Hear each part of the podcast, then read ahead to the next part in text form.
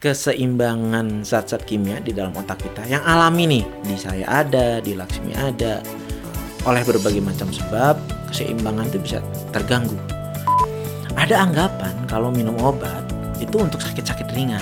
Hmm, kalau ya. sampai suntik itu kita sakitnya Oh, berat, berat gitu. banget. Jadi ketika saya tawarkan ya kalau bosan pakai yang suntikan lah. Ya, bilang gitu, wah berarti uh, sakit saya lebih berat ya dok. Jangan-jangan malah jadi mikir sakau nggak nih? Iya, iya, mikir Tergantungan nggak nih? Iya, Cangguan nggak nih sama obat Iya, gitu ya? heeh.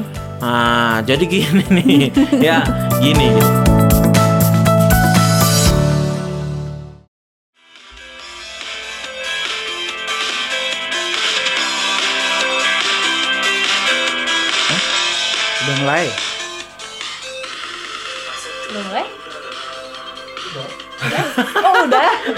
Ah, Nggak sadar. Hai, my Halo my friends. friends, apa kabarnya nih sore hari ini? Eh malam ya, sorry, udah malam ini. Apa kabarnya? aha. Eh, Nanti Mhm. boleh komen-komen di comment section, ceritain kabar-kabarnya gimana. Kali ini kita kembali lagi ya di Jadi Gini. Jadi gini, betul. tentu saja bersama Dokter Ai Iya, iya, dan iya, bersama saya Laksmi sebagai orang yang menemani eh, di malam hari ini. Iya, dari komunitas teman baik. Iya, dari komunitas teman baik saya dan Hmm. dari komunitas bipolar Bali ya. Ya, sekarang kita juga sapa juga ya teman-teman yang di komunitas bipolar Bari dan mungkin juga ada beberapa teman dari Bipolar Care ya, di Ya. seluruh Indonesia ya, dari Ya. seluruh kota. Oke. Iya. Eh, dan acara Hmm. kali ini juga dipersembahkan juga oleh eh, bekerja sama ya, bekerja sama dengan Hmm. PT Otsuka Indonesia. Iya. Iya. Butuh lebih banyak ya farmasi yang mau juga support edukasi untuk eh, komunitas konsumen. Ya. Iya, betul. Hmm. Eh. Iya, tadi intronya enak ya. iya, enak banget, Dok. Mm-mm. Sampai kita lupa waktu. Mhm. Mm-mm. Mhm. Itu siapa sih, Dok? Ah, ada lah. Ada. Ah, kayaknya ada ya, banyak yang tahu kok di sini. Banyak Ya, yang tahu ya. Itu kesukaan sih. Oh, ya iya. hidup memang harus berwarna, ya kan. Namanya terekam tak pernah Pernah mati. mati. Eh, kayak podcast jadi gini. Jadi Tuh. buat yang apa namanya nggak sempet ya eh, untuk nonton live IG sekarang juga nanti beberapa hari akan ada info untuk eh, di YouTube ya. Iya. Direkam dan di podcast ya, Dan di Spotify. 88. Iya, Spotify. betul.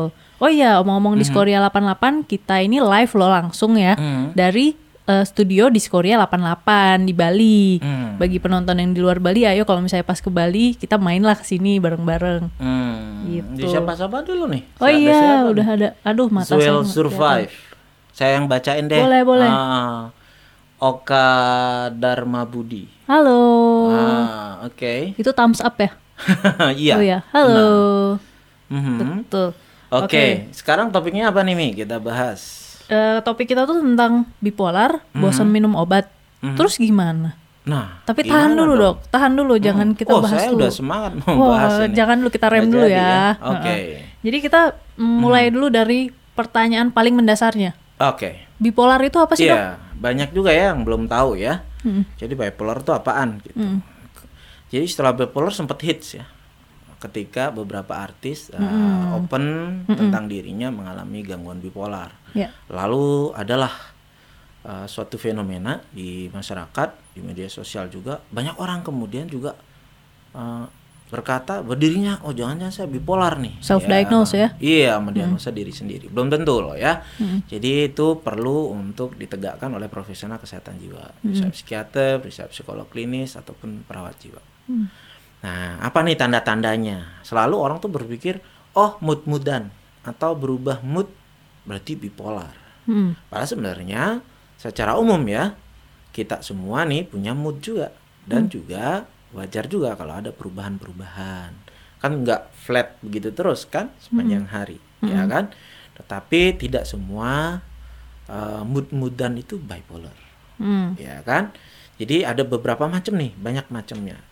Mm, gitu. Jadi bipolar itu ada jenisnya ya. Tapi intinya begini, ada dua fase di mana ada gangguan yang namanya fase depresi.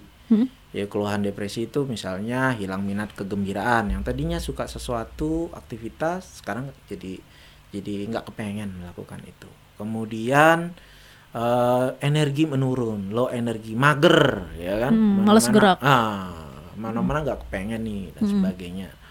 Kemudian ada juga ya larut ya kan jadi sedih ya putus asa ngerasa masa depan suram Mm. ya.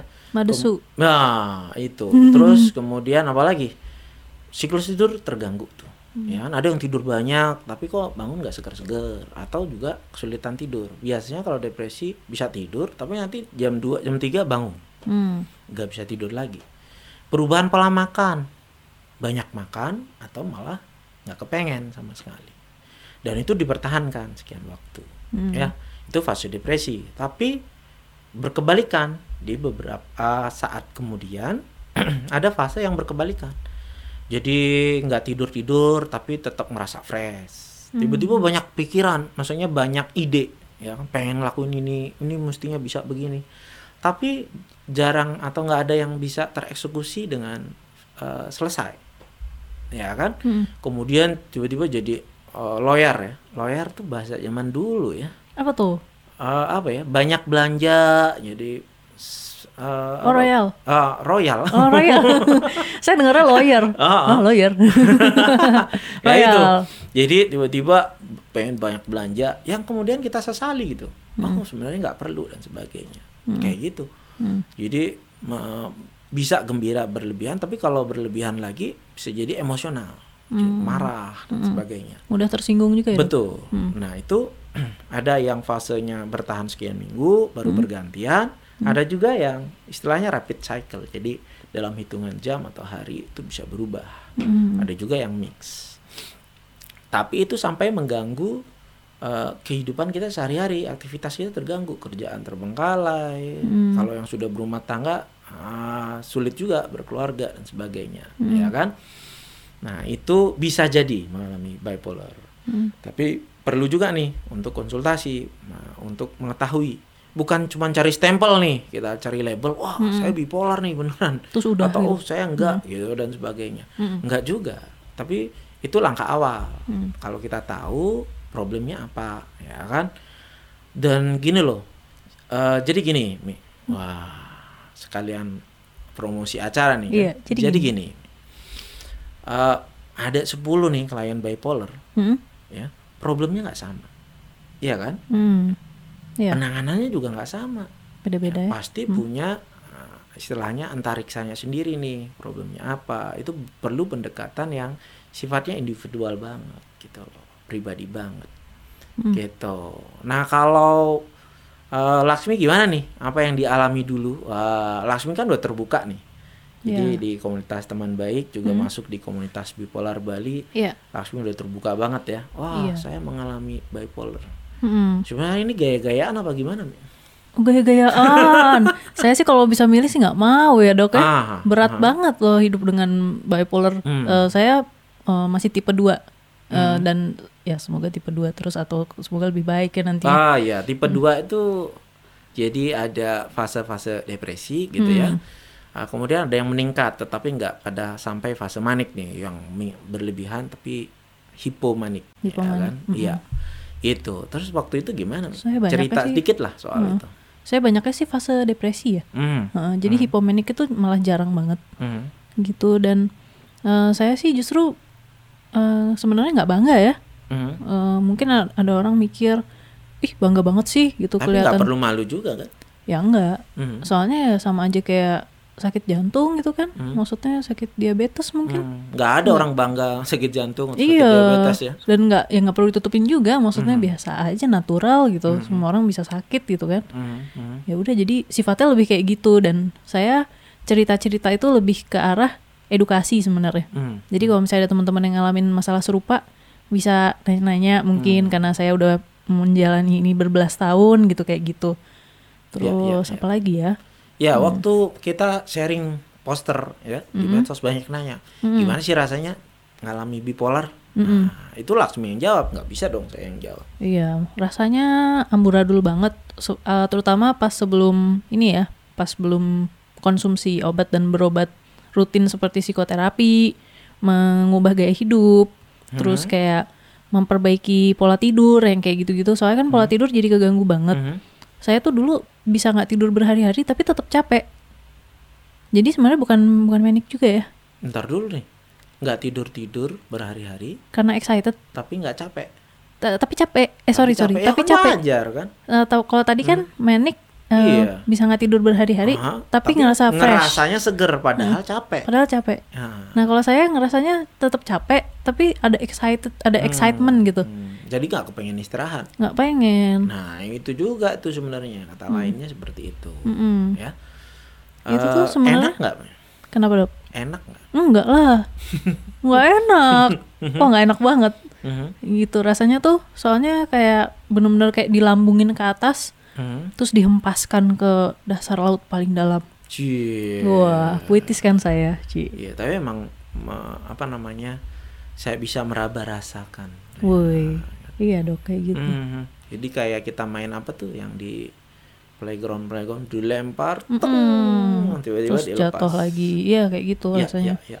Tapi fase yang paling sulit yang pernah dilewati selama ngalamin bipolar apa? Fase pas saya eh, tahun pertama kuliah, Mhm. itu saya nggak tahu dok. Eh, saya kan katanya nggak pernah menik ya, tapi di titik itu saya ngerasa saya menik gitu. Mhm. karena eh, saya pernah sampai saking senengnya Hmm. lompat-lompat di atas eh, bangku warung Mhm. sampai bangkunya patah dan saya masih bisa ketawa-tawa karena itu Mhm. jadi kayak Itu saya nyanyi sendiri lagi nonton konser kan? enggak lagi ngobrol sama temen tuh saya bercanda-bercanda terus saya seneng banget rasanya tuh kayak wah kayak saya hebat banget deh gitu Hmm, hmm. terus loncat-loncat itu sampai bangkunya patah terus saya masih ketawa-tawa itu Hmm. malu-maluin banget ya pokoknya Nah banyak yang merasa, lo kan enak ya. Kalau manic berarti kita seneng banget dong. Gitu. wah tapi tindakan juga nggak kontrol dok Aha. banyak Suka eh, bikin malu ya. Habis suka itu bikin kita nyesel. malu terus nyesel banget sampai saya disidang sama teman-teman saya dulu Mhm. dan saya kan nggak tahu ya saya kenapa Mhm. dan saya rasanya itu nggak salah gitu Mhm. jadinya saya langsung abis disidang itu saya langsung nutup diri langsung jaga Wah jarak ini banget teman-teman nggak suka nih sama Mm-mm. saya gitu ya. Mm-mm, langsung jaga jarak banget dan em, sampai lulus saya udah nggak nggak mengakrabkan diri lagi sama mereka Hmm. Padahal karena malu jangan-jangan itu bagian dari gejala yang Mm-mm, mungkin saat itu nggak tertangani. mm-mm. Bukan bagian dari karakter kita. iya soalnya kalau sekarang saya pikir-pikir lagi ya saya malu lah malu banget ingetnya kayak kok bisa kayak gitu ya kenapa ya gitu Hmm. nggak kayak Bisa saya nggak mengendalikan diri waktu itu? Saya ngerasanya nggak salah jadi gimana mau apa yang mau dikendalikan jadinya Hmm, maksudnya kan saya nggak Tapi kalau sekarang ingat itu, malu banget karena sekarang tahu ya, wah kayaknya bukan diri kita yang sebenarnya. Mm-mm, gitu Mhm. itu penyebabnya sebenarnya apa sih dok Iya. Jadi gini nih. gimana dok Hmm. Jadi gini. ya saya menanti teman-teman juga menanti pasti Iya, iya, iya. Jadi gini, Mm. eh, gangguan bipolar itu benar tadi dibilangkan Mm. kita nggak bisa mengendalikan nih, iya kan? Nggak bisa karena disuruh sabar, disuruh behave, Mm. disuruh eh, apa namanya ngertilah sama diri sendiri dan sebagainya. Itu nggak banyak membantu ketika orang mengalami gangguan bipolar karena itu proses di otak. Mm.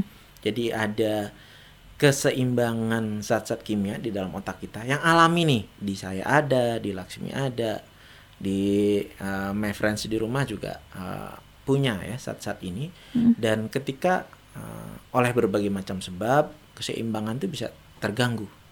Sehingga kendali dalam eh, suasana perasaan kita bisa berubah. Kadang bisa terlalu manik kadang juga bisa terlalu depresi. Dan itu nggak bisa nih lewat kata-kata ya kan? Cobalah belajar sabar dan sebagainya. Namanya juga proses di otak proses di otak yang lain misalnya kan ada juga gejala kejang. Kejang kan juga proses di otak. Mm. memang bisa itu jangan kejang. Nggak bisa. Mm. ya, itu proses. Lalu gimana dong? Ya tentu alamiahnya kalau keseimbangan kimia di otak kita terganggu ya kita seimbangkan. Kalau sementara waktu ada zat-zat yang kita sulit produksi ya kita dapatkan dari luar atau zat-zat yang bisa meningkatkan ya kan zat-zat itu. Hmm. ya kan tahu menurunkan zat-zat yang terlalu tinggi ya. Ibaratnya eh, ada loncatan. Nah ya loncatan ion di dalam otak kita yang juga hmm, tidak sinkron sehingga Hmm. itu terjadi. Jadi itu suatu hal yang nyata ada di otak kita. Mm. makanya ada gangguannya dan bahkan ditanggung ya kan oleh asuransi. Iya Ya, sama termasuk BPJS, juga. Iya kan mana ada menanggung sesuatu yang tidak nyata tidak nyata Hmm. berarti itu bukan ya dok ya kalau misalnya ada orang bilang ah kurang iman aja atau bikin bikinan kamu aja itu Hmm. cari masalah aja sih kepala kamu gitu Mhm. kan suka ada orang yang bilang gitu tuh Iya, saya sih nggak pakar soal itu, tapi rasanya bukan berarti kalau nggak bipolar berarti imannya lebih tinggi gitu. Kalau bipolar imannya lebih rendah. Ah, Mm-mm. saya nggak pernah baca tuh soal itu. Ya, Iya. dan saya yakin nggak seperti itu. Mm-mm. Ya, ma- mana mungkin iman seseorang dinilai dari situ. Jangankan hukum ini tuh, ya kan? Hukum pidana aja nggak ngaruh tuh kalau karena bipolar, karena gangguan dan tidak bisa mengendalikan diri melakukan tindakan kriminal, Hmm. nggak bisa mempertanggungjawabkan. Iya, jadi saya pikir nggak ada hubungannya soal itu. Mm-mm. Tapi itu sesuatu yang nyata di otak, berarti jawabannya tentu sesuatu yang nyata juga untuk membantu keseimbangan otak kita. Hmm. Kayak gitu. Iya.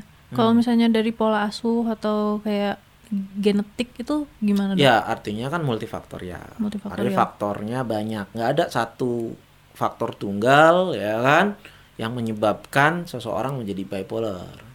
Mungkin gabungan dari banyak faktor. Misalnya ada kerentanan ketika dalam kandungan, dalam proses persalinan, Mm-mm.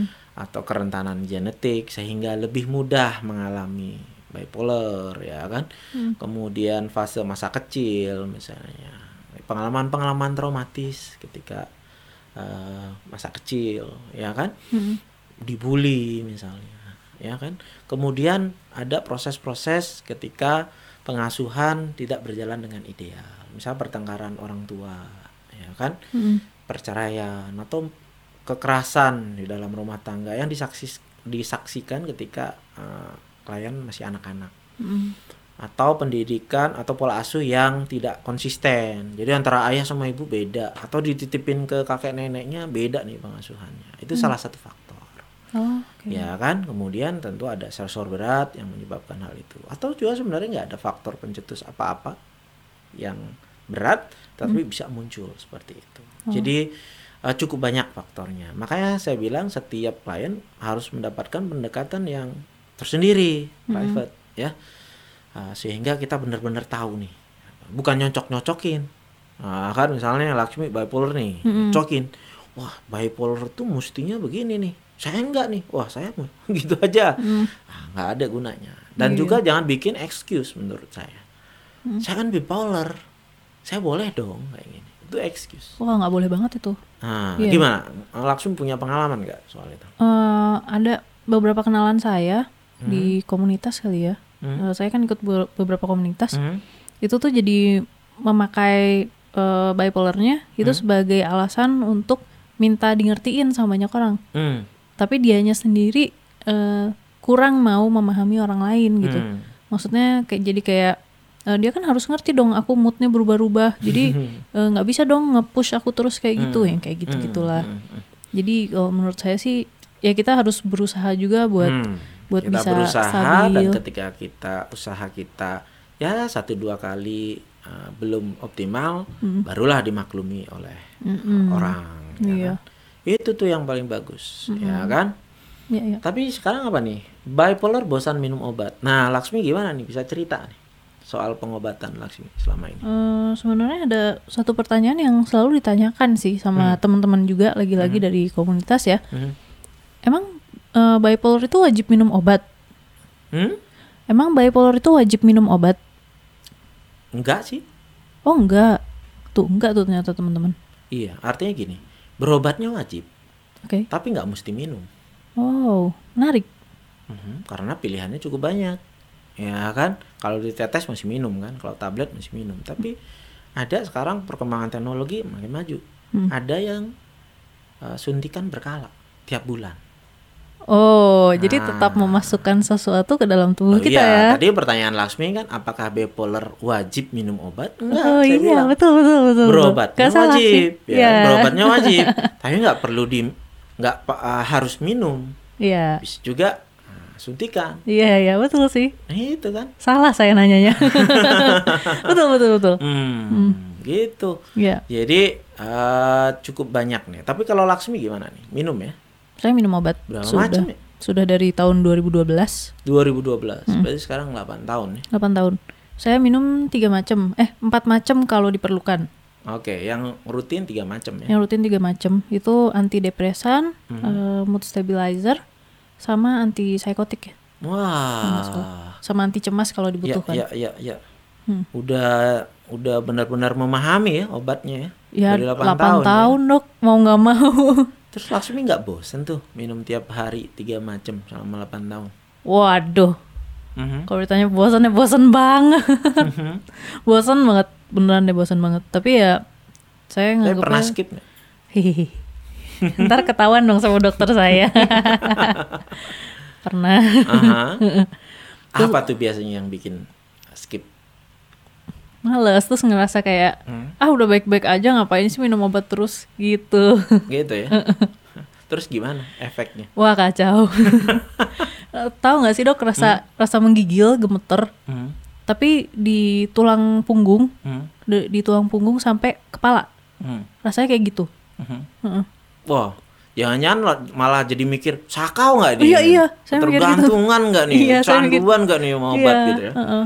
Ah, jadi gini nih, ya gini gini.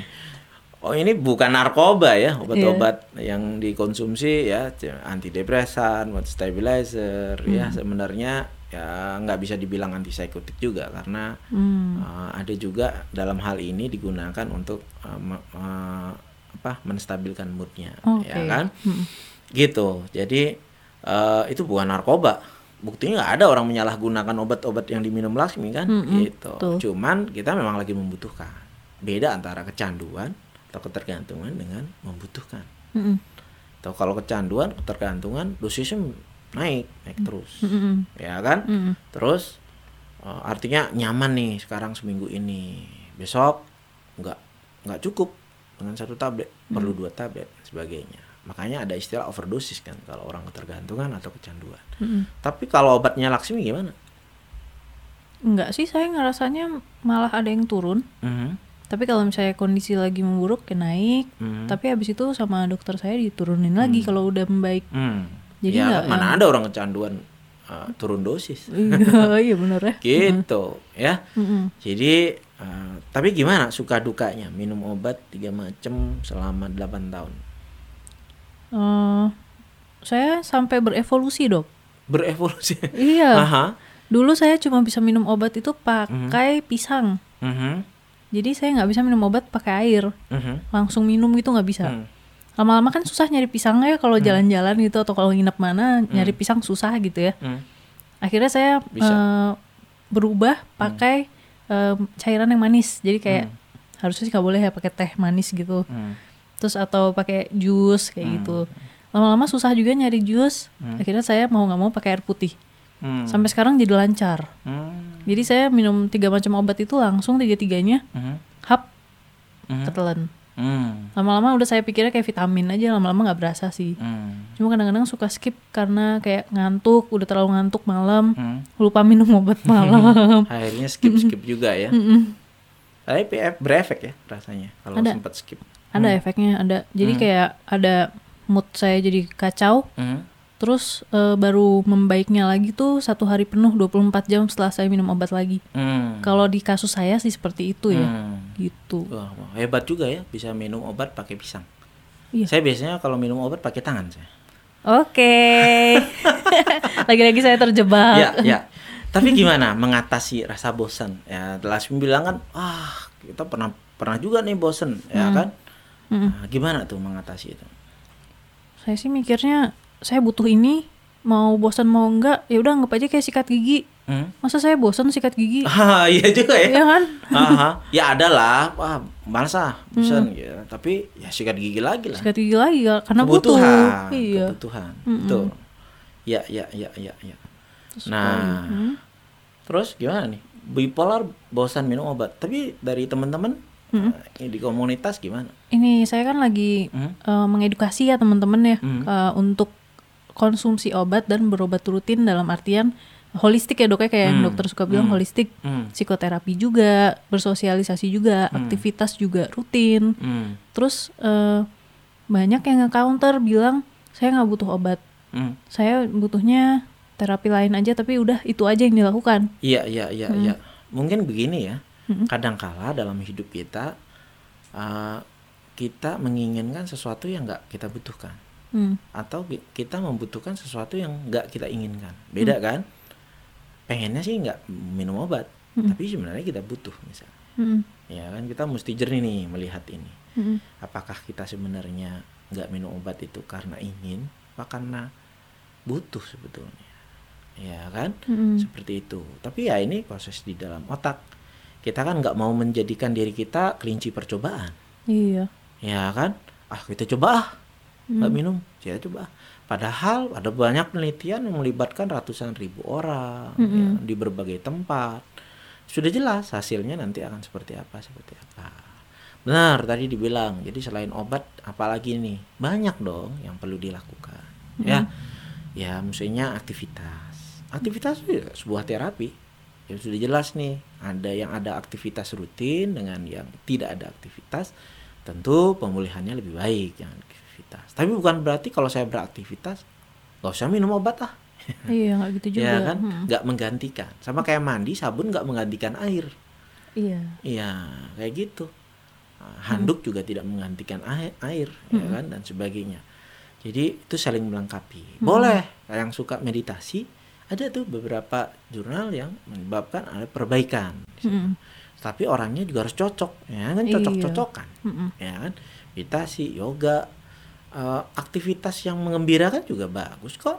Ya kan? Kalau kita hobi nyanyi, nyanyi. Jadi mengekspresikan emosi. Mm. Ya kan lewat seni. Itu bisa dibilang terapi seni, ya kan? Iya. Kemudian aktivitas, kemudian lewat mulai belajar komunikasi dengan lebih terbuka, ya kan? Mengeluh dengan dengan cara yang baik, ya kan? Mm. Nah, dengan tujuan tertentu, ya kan? Dan supaya belajar memahami juga persoalan orang lain. Mm. Itu juga baik kok, gitu. Tetapi tidak menggantikan pengobatan, ya kan?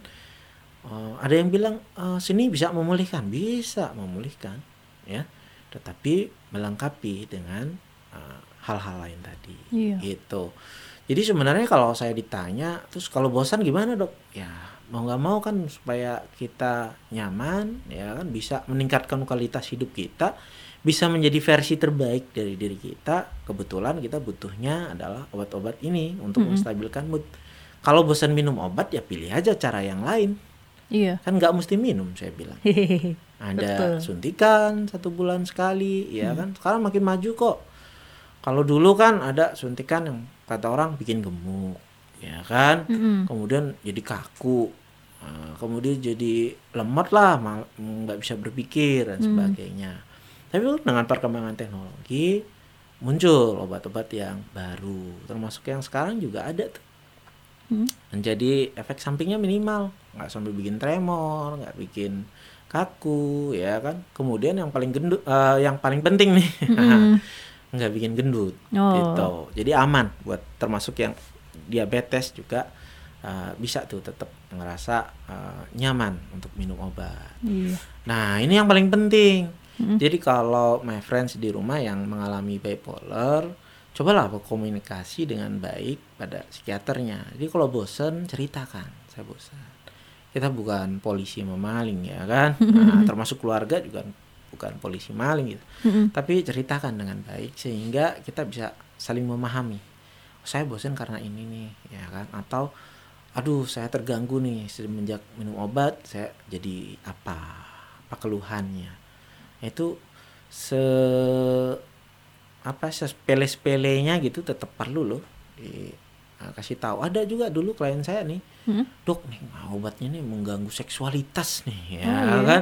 Hmm, sebagainya. Eh gitu. setelah kita cari, oh nggak ada nih, nggak ada arah ke sana. Nah, Jangan-jangan hal yang lain, Hmm. ya kan? Mm-mm. Misalnya faktor kecemasan dan sebagainya. Ada Hmm. juga, ya kan? Hal-hal semacam itu. Atau memang ada gangguan seksual yang tidak terpengaruh oleh psikologis. Mm. Nah, jadi supaya nggak kita salah paham terus atau kebanyakan googling gitu cari jawaban sendiri ya kan. Jadi lebih baik tuh terbuka. Iya, Ya. komunikasi yang baik ya. Mm-mm. Kalau saya mau ngasih satu tips juga dok, Oh ya, boleh. kira-kira benar nggak ya kalau kayak gini? Jadi saya tuh kalau eh, baru dapat resep obat yang baru, itu saya nebusnya cuma untuk seminggu dulu. Mhm. Soalnya kan sayang ya kalau misalnya udah nebus apalagi kalau kita bayarnya non BPJS gitu. Mhm. Udah nebus se- sebulan ternyata nggak cocok, itu kan bingung. Jadi saya biasanya nebus seminggu dulu. Hmm. Saya lihat cocok apa enggak. Baru kalau cocok saya tebus lagi untuk sampai sebulan. ya semasi minumnya teratur nggak ada Teratur, masalah. minumnya teratur. Iya kan sebab ada penelitian juga nih Hmm? ya kan yang menyebabkan minum obat itu kadang uh, menyebabkan risiko ketidakpatuhan tuh lebih tinggi Hmm. karena penelitiannya nih misalnya dari yang diresepin Hmm. hanya 87% yang kemudian nebus ya oh kan iya sih betul juga. sih. kemudian ada yang sudah nebus sekian persennya lebih turun lagi nih Hmm? ya kan yang minum obatnya Hmm. ya kan terus dari yang minum obatnya ini sekian persennya ya yang waktunya tepat sesuai dosis anjuran. Iya. nah itu. Itulah yang menyebabkan seperti itu. Makanya di teknologi-teknologi terbaru ya itu kan manusiawi banget ya. Eh, sering kali nih eh, keluarga atau teman-teman dari si ODB ya orang dengan bipolar itu kadang-kadang eh, terlalu ini juga loh nggak manusiawi. Kamu tuh harus rajin dong berobat tiga macam obat mesti minum tiap hari. Hmm. saya kadang-kadang mikir juga kalau saya disuruh begitu juga saya juga bosen kali ya kan? Saya ada fase jenuh juga ya kan? Makanya kemudian dikembangkan seperti tadi saya bilang teknologi-teknologi yang oh nggak usah deh minum obat ya kan? Sehingga godaan itu tiap hari itu kan ada godaan minum nggak ya iya iya betul. ah kalau injek eh, pakai suntikan ya ya tinggal inget waktunya doang kan kalau nggak inget paling diingetin sama klinik Oh, Oh, udah di klinik waktunya ya? ya, di tentu klinik. di eh, di praktek psikiaternya ya kan Eh, itu dilihat ya tinggal waktunya empat minggu ya udah tanggalnya udah jelas kapan aja. setelah itu ya bebas kita nggak minum obat enak kan Saya mau dong dok. kan enak tuh rasanya sebulan langsung Ah. langsung nggak usah minum obat lagi selama sebulan ke depan gitu kan. Tapi intinya komunikasi, ya Iya. kan? Oke, sekarang Ki, kita udah punya informasi nih. Itu ternyata ada pilihan kayak gitu nih, Iya kan? Jenisnya juga banyak nih. Ada juga nih yang cukup aman, gak bikin gendut, gak bikin ya kan? Tapi kan lagi-lagi obat tuh dengan kecocokan, gak bisa dengan suka-suka. Iya ya kan? Ya, betul. jadi disampaikan. Tapi minimal kan kita tahu nih, ada ada informasi. Oh, ada nih opsi seperti ini. Hmm. Nah, komunikasikan, dok. Ada ya, betul ya, obat semacam itu. Nah, apa sih uh, positifnya, apa kekurangannya, ya kan? Hmm. Kira-kira saya bisa nggak dengan obat yang sekarang change misalnya sana? Hmm. Ya, karena saya mikir begini loh. Kadang-kadang orang menghentikan sepihak, ya kan? Iya. Biasanya nggak ngomong-ngomong nih, ya kan? Walaupun ada juga yang declare di media sosial, oke sekarang saya mau berhenti. Oh banyak obatnya." itu, Ah, ya, banyak. Nah, itu jangan-jangan emosional sesaat, ya kan? Atau ya kebanyakan diem-diem, ya kan? Ketika sudah berhenti, baru tuh kita Mengeluh biasanya. nah, mengeluh setelah itu. Padahal sebenarnya bisa nih dikomunikasikan. Hmm. Oh ternyata ada nih obat semacam ini, ya kan? Bisa nggak? Nah, itu atau perlu waktu dari change seperti itu. Karena kalau saya pikir daripada orang berhenti mendadak, ya kan lebih baik dia minum atau uh, berobat, ya kan? Hmm. Yang kira-kira dia bisa. Ya. Syukur-syukur kalau cocok dengan hal itu. Iya. Gitu. Berarti nanti saya mau komunikasikan dengan dokter saya. Iya, karena artinya dari kalau dari tiga jenis obat dari pengalaman saya nggak langsung tuh, ya Nggak kan? langsung. nggak langsung. Jadi kelihatannya malah nambah. Saya udah minum obat suntik lagi. Oh iya ya. Kan perlu waktu, perlu waktu. Ah, Nggak bisa ya dok kayak di Hmm. jus gitu jadi satu cairan terus disuntikin semuanya untuk sebulan penuh. ya, saat ini teknologinya uh, belum nyampe di situ. Artinya uh, yang kandungan obat yang ada bentuk suntikan tiap bulan tidak semua obat bipolar Oh, ada, ya kan? Tetapi dari pengalaman ada cukup banyak juga yang hanya meng- cukup menggunakan satu injeksi ini saja tuh udah nyaman gitu. Wah enak banget itu. Iya. Artinya kan kita punya opsi. Belum tentu ini juga bisa dipakai pada semua orang. Kan dari di awal saya udah bilang 10 orang bipolar belum tentu obatnya sama. Iya betul gitu. betul. Dan untuk obat itu dikomunikasikan sama psikiater. Gak bisa nih kita milih-milih sendiri. Carilah di mana, belilah di pasar gelap. Oh ini Wow, namanya begini sekali. nih, ya kan? Dan sebagai oh searching nih, wah, ya kan? Oh ini dari PT ini nih yang produksi, ya kan? Kemudian cari nih kira-kira apa, ya kan? Banyak lah. Jadi sekarang kalau pilihan untuk eh, ya ini sekedar pengetahuan doang ya kan, bukan artinya untuk memilih obat. Untuk injeksi itu ada yang risperidon yang lebih lama ya kan, ada juga yang baru aripiprazol. Aripiprazol. Kayaknya pakai ya? Saya pakai, ya. Ah, jadi ada peluang nih. Tapi kan masih ada jenis yang lain. Iya. Ya kan? Nah, itu bisa gitu. Tapi kan lebih baik kita terbuka. Aduh, saya bosen nih, ada ada masalah seperti ini dan sebagainya. Kan bisa dipecahkan. Hmm. Belum juga harus belum tentu juga harus ceng obat. Misalnya nih, oh duduk berat badan nambah. Ya bisa aja eh, bukan semata-mata obatnya misalnya. Tapi kalau nggak olahraga, Iya. nah kalau nggak ngatur pola makan, bisa juga kan. Iya, saya, Saya nggak minum anti apa bipolar atau anti psikotik yang bikin gemuk. Hmm. Saya juga bisa gemuk. Hmm. Ya kan gitu caranya. Saya pernah tuh dok mengeluhkan itu ke psikiater saya. Mhm. Dok, ini obatnya bikin gemuk ya? Kok saya jadi makin gemuk dok? Hmm. Terus psikiater saya nanya, kamu olahraga nggak? Oh enggak, Hmm. makannya makin banyak. Iya, junk food lagi. ya ketahuan deh gitu. Kalau Ah, tadi mau ngomongnya gitu. Eh, Eh. oh, aneh. Wah. Wah, dokter buka kartu. iya, Ah. gitu. Oh, itu rahasia itu ya. Iya rahasia itu dok. Hmm. Terus ini dok, eh, apalagi itu kalau disuntik tuh enak ya untuk yang pengobatannya bertahun-tahun ya, maksudnya Ya, ya, ya. jangka panjang Ya, tapi gitu. lagi-lagi perlu perlu komunikasi. Mm-mm. Di Indonesia nih a- ada yang unik nih. Ada anggapan kalau minum obat itu untuk sakit-sakit ringan.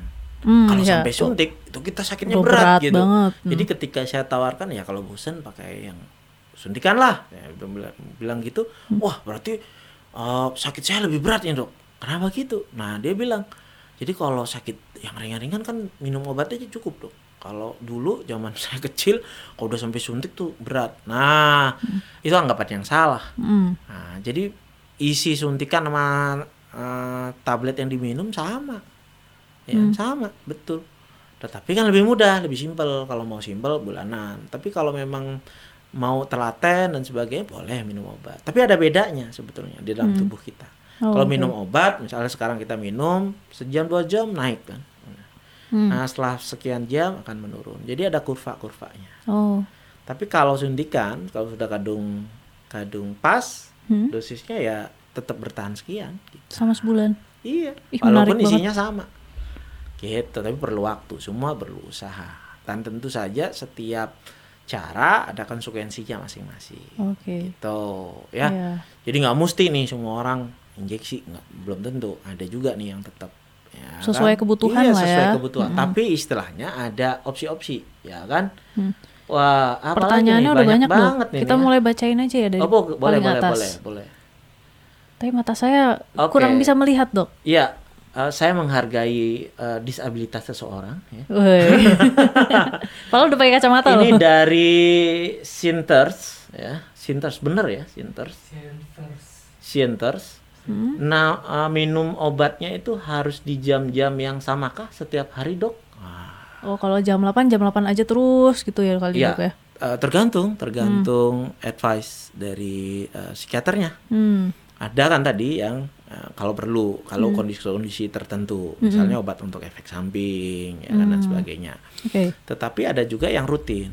Nah, rutin memang sebaiknya diminum dengan dosis yang sama di waktu yang sama. Kurang lebih lah, nggak juga mesti nungguin nih detiknya Wow. yang jam 8 enggak. Tapi kurang lebih di waktu yang sama. Mm-mm.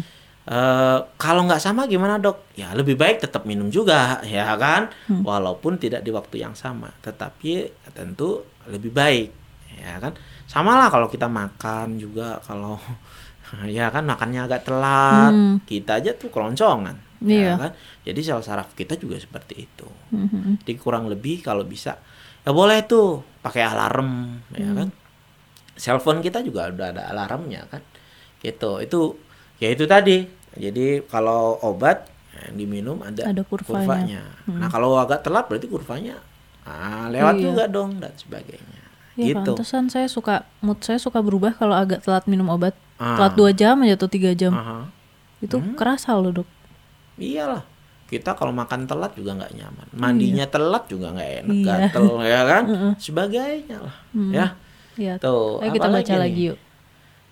Yang mana? Eh, Nyoman Sudiasa, apakah schizophrenia juga bisa mengalami mood yang berubah drastis? Kadang pengen tidur saja, kadang biasa. Bisa nggak dok? Eh, bisa aja.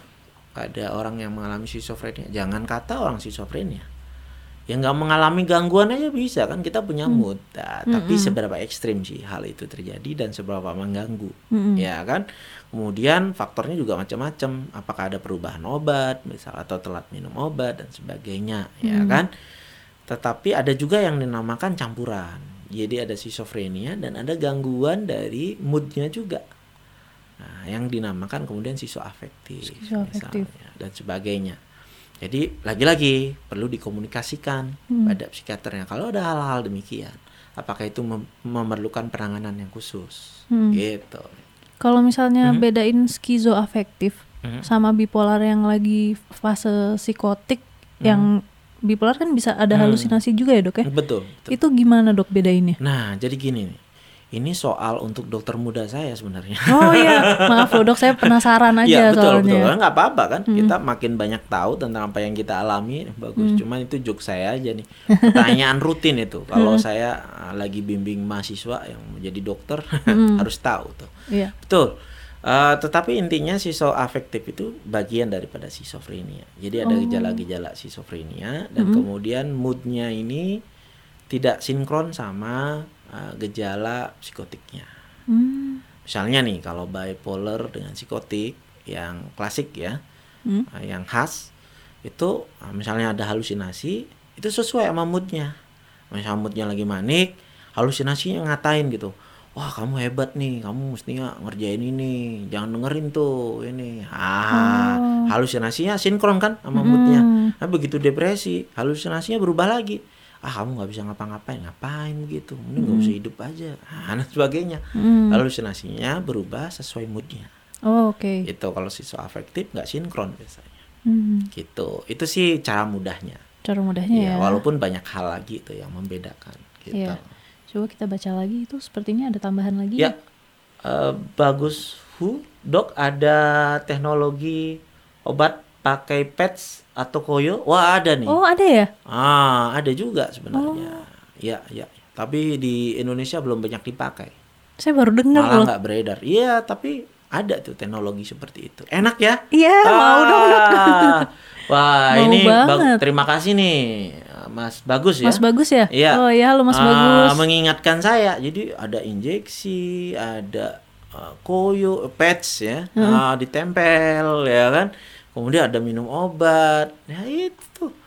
Boleh juga kan suatu saat minum obat bosen jadi patch bosen injeksi bosen lagi balik lagi Tapi dok, saya penasaran ya kalau Hmm? misalnya kayak koyo gitu, kalau orang lain menyentuh koyonya, kena Kan juga bagian dalamnya. Oh, bagian dalamnya Bagian dalamnya.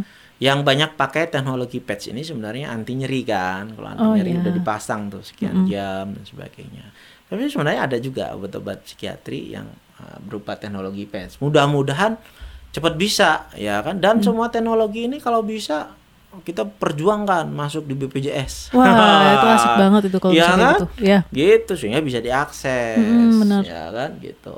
Ada lagi nih. Di bawahnya? Eh, telat datang mau oh telat datang. Syukur bu- hanya telat datang bukan telat datang bulan ya. Waduh. saya bipolar obat olanzapin 10 mg wah depakot 250 ini dari Rumi Als ya Mm. psikiater wajibkan minum seumur hidup tapi dua bulan lalu janin saya meninggal dalam kandungan usia tiga tiga bulan dokter kandungan bilang stop ah ini Gimana nih tuh, Dok? salah satu contoh yang komunikasi kita ah, perlu lebih intens nih. Mm. ya kan Ya, Ah, kadangkala kita ah, salah paham ya. ya kan ya kalau yang kita ingat nih kamu minum obat ini ya kan seumur hidup. Bukan berarti tidak ada perubahan Oh dari iya, betul. jenis dari dosis. Tergantung keadaan kan. Mm-mm. ya kalau memang minum ini seumur hidup kan nggak usah ketemu psikiaternya lagi. Toh seumur hidup dosisnya bakal sekian jenisnya cuma sekian. Iya, iya. nggak juga tergantung kondisi. Nah mungkin lagi hamil. Apa sih disampaikan? Oh saya lagi hamil nih. Mm-mm. aman nggak nih? Atau kita mulai uh, ubah ke obat-obat yang lebih aman misalnya. Jadi perlu kerjasama juga dari uh, spesialis kandungan ya kan dan uh, psikiaternya ya. Sehingga saling memahami obat satu sama lain. Jangan sampai psikiaternya nggak tahu juga ya kan. Makanya tadi saya jok wah telat datang. Oh ternyata ada hubungannya juga ya kan. Nah, kalau misalnya nggak bilang misalnya kliennya saya dok eh, telat datang bulan ya kan jangan-jangan saya hamil lah." sehingga kita jadi aware Mm-mm. ada kok cara-caranya Iya. ya kan tentu mempertimbangkan manfaat dan risikonya Mm-mm. ya kan kalau misalnya tiba-tiba diputus risikonya besar bahaya juga kan Iya. Ah, jangan-jangan ketika kita relapse itu juga membahayakan kandungan Mm-mm. ya kan dan sebagainya jadi ada pertimbangan-pertimbangan khusus saya juga tidak mengatakan ini su- suatu kepastian obat itulah yang menyebabkan kemudian kandungan enggak. ya belum tentu seperti itu tapi ada cara-caranya dan sebaiknya ketika kita mau hamil nah, pada orang dengan bipolar yang masih minum obat itu di planning Mm-mm. jangan menunggu datangnya Iya. Iya kan jadi di planning Mm-mm. Nah, kita bisa planning dok, saya pengen hamil nih, belum ada turunan dan sebagainya. Nah, kapan nih? Oke kita cari waktu, ya kan? Iya. Obatnya kita ubah perlahan-lahan ubah. Kalau saya biasanya demikian, sehingga uh, bipolar kita tetap stabil. Mm-mm. Eh kita juga bisa nih, Nah, Iya. ketika harus hamil menjalani per- uh, kandungan dan persalinan dengan nyaman. Iya. Ada nggak dok yang uh, orang dengan bipolar minum obat aman tuh hamil sampai punya anak terus banyak Mm-mm. banyak seperti itu. Wah, eh, Itu pertanyaannya makin banyak dok. ya Coba kita balas ya satu-satu. itu masih sama ya di bawahnya dokter kandungan wajibkan stop obat harus bersih eh satu setengah tahun kalau mau hamil lagi. Nah ini perlu komunikasi lah, ya kan? Sebab kalau bipolarnya relapse juga Bahaya. gimana mau hamil juga, Mm-mm. ya kan? Bahaya banget. Artinya perlu komunikasi, Iya. ya kan? Mm-mm. eh bisa tuh sebagai klien juga bisa menyarankan dokternya dok bosen nih gimana masa saya nyampein? Ya kan? Mana kalau dokter sampaikan nih? Ya kan? Psikiater saya ini nih bisa kok. Ya kan? Kenapa enggak? Iya. ya. Kemudian mayang Nah, yang saras. Sarias. Dokter saya minum risperidon ngantuk terus sulit aktivitas. Kue tiapin juga itu gimana dok? Wah, ya eh saya nih ada etikanya ya kan. Kita nih edukasi. Saya nggak bisa mengomentari ya eh, pemberian obat eh, yang dilakukan psikiater. Apalagi psikiaternya periksa. Saya nggak Iya. periksa, Iya. ya kan. Tetapi secara umum ya memang betul ada obat-obat jenis antipsikotik yang bisa digunakan untuk bipolar yang disebutkan tadi itu efek sampingnya mengantuk ya kan uh, quetiapin juga lebih mengantuk jadi perlu dikomunikasikan dok saya ngantuk nih makanya risperidon ngantuk pilihkan saya yang eh, nggak ada nih efek itu atau ternyata sebenarnya kita membutuhkan cuman kita nggak mau Iya. jadi kita butuh tidur kita butuh istirahat kita nggak tidur tidur terus sama psikiaternya oh saya nih mau buat nih kamu butuh istirahat ya kan dan sebagainya Mm-mm. Nah, itu berarti dibutuhkan. Jadi perlu nih komunikasi yang lebih baik, ya. Kemudian Wah, apa lagi nih? pertanyaannya ternyata banyak sekali. Eh, misal sienters lagi nih. Misalnya kita skip obat yang jadwal diminum siang. Apakah di jadwal obat itu diminum malam bisa ditambahkan atau eh, sebaiknya kalau sudah terskip ya sudah gitu. Tergantung. Maksudnya tergantung dirapel ya dok ya? Iya nih. Bisa dirapel Jadi kalau lupa siang eh, malam deh sekalian. Ih, saya pernah loh dok ya kayak kalau gitu. lupa makan siang sekalian malam ya dua piring gitu. Salah ya dok ya, kayak gitu saya Ah, pernah. enggak juga tergantung jenis obatnya. Oh, oke. Hmm. Tergantung jenis obatnya. Eh, ada beberapa jenis antidepresan yang bisa diminum kapan aja sebetulnya. Ada Oh. minum pagi, siang. Nah kalau itu yang skip ya nggak ada masalah, ya kan. Tetapi ada juga nih obat yang eh, memang mestinya malam nih. Misalnya malam skip, Mm-mm. minum pagi ah gitu. Ternyata obat yang malam itu ada efek samping Ngantuk. mengantuk. Nah kalau kita minum siang bahaya kan kalau kita lagi nyetir atau di jalan dan sebagainya. Jadi lagi-lagi komunikasikan jenis obat ini apa. Ganggu deh boleh psikiaternya ya kan ditanyain. Itu memang gunanya seperti itu. Ya ya. Ya kan udah nggak zaman tuh. Saya eh, dokter yang menentukan dosis kamu terima aja ya kan. Nggak seperti itu. Jadi perlu nih tanya gitu. Tapi ada beberapa psikiater juga yang Hmm. nggak kasih nomor handphone ya kan dok? Iya, saya juga nggak mau ngasih nomor handphone. Loh, Kalau Dok? nomor handphone saya dia diambil, saya pakai apa? SIM card saya dipakai. Maksud saya memberikan info nomor handphonenya untuk Oke. dihubungi. Ya kalau itu kita berikan ya kan tapi tentu ada kesepakatan biasa Hmm. dari psikiater dan ini. Kalau enggak misalnya bisa telepon kliniknya, Oh, iya, telepon betul. farmasisnya. Bisa ya kan? Tapi ada juga yang memberikan info nomor uh, teleponnya ya nomor kan. Kalau nomor teleponnya jangan dikasih. Kita beli lagi nanti. ya kan? Aduh, banyak nih pertanyaannya. Oh, oke. Oke, kita baca lagi. Apa lagi nih? Oh, Rumi Els. Oke. Apakah nggak apa-apa saya stop obat saya? Riwayat sebelumnya saya berkali-kali opname karena Swiss. Nah, makanya. Oh. Apalagi seperti itu. Nah, jangan-jangan eh dokter ini masih yang berkaitan kan ya, Mm. spesialis kandungannya misalnya eh, nggak paham ini obat apa, apa resiko yang bisa terjadi dan sebagainya. Nah sudah nggak zaman sebenarnya satu dokter spesialis ngurusin spesialisasinya aja gitu. Nggak kita kan harus melihat Keseluruhan. manusia seutuhnya ya Iya. kan problem-problemnya. Saya juga seperti itu. Kalau hamil ya, nah, gimana nih keadaannya? Ya kan perlu, Hmm. ya kan pendekatan-pendekatan itu. Ya, Oke. jadi komunikasinya diperbaiki atau pilih yang lebih nyaman ya kan. Mm-mm. Hmm, kalau sulit rasanya komunikasi, pilih yang ah, komunikasinya baik. Iya. Iya, Cocok-cocokan gitu. Iya, cocok-cocokan. Mm-mm. JP Krishna ya. Iya, wah mantap. Mantap. Oh mantap Oke. juga. Ya kan? Wah, dirimu juga mantap. Oke, Eh, Rumi, ada lagi? Udah ya? itu yang Udah habis ya? Oh, udah ya. Oke. Oke.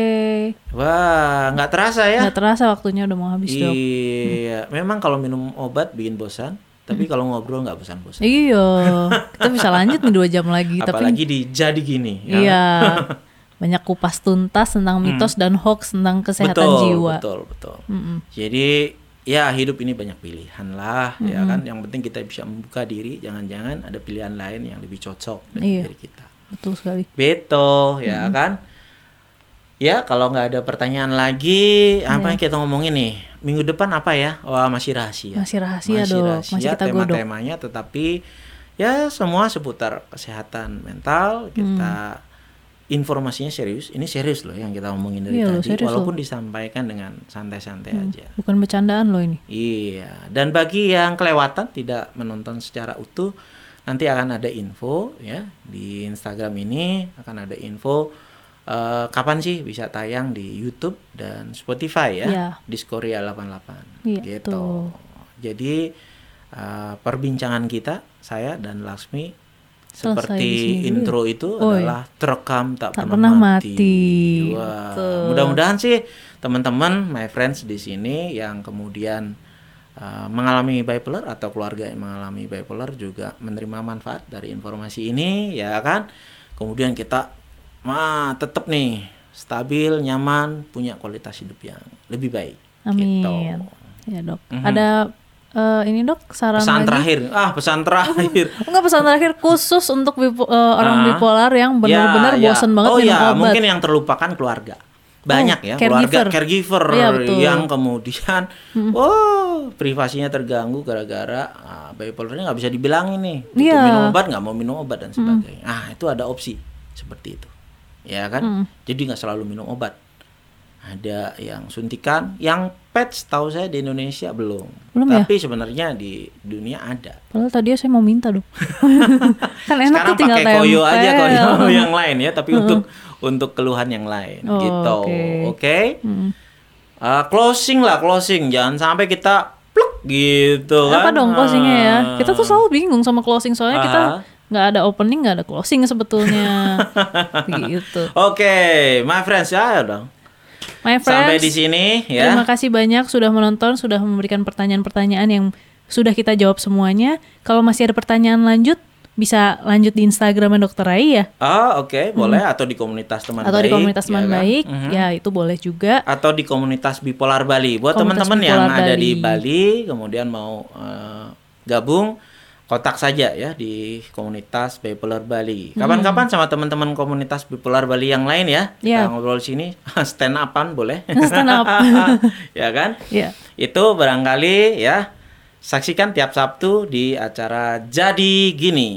Ya, bye bye my friends. my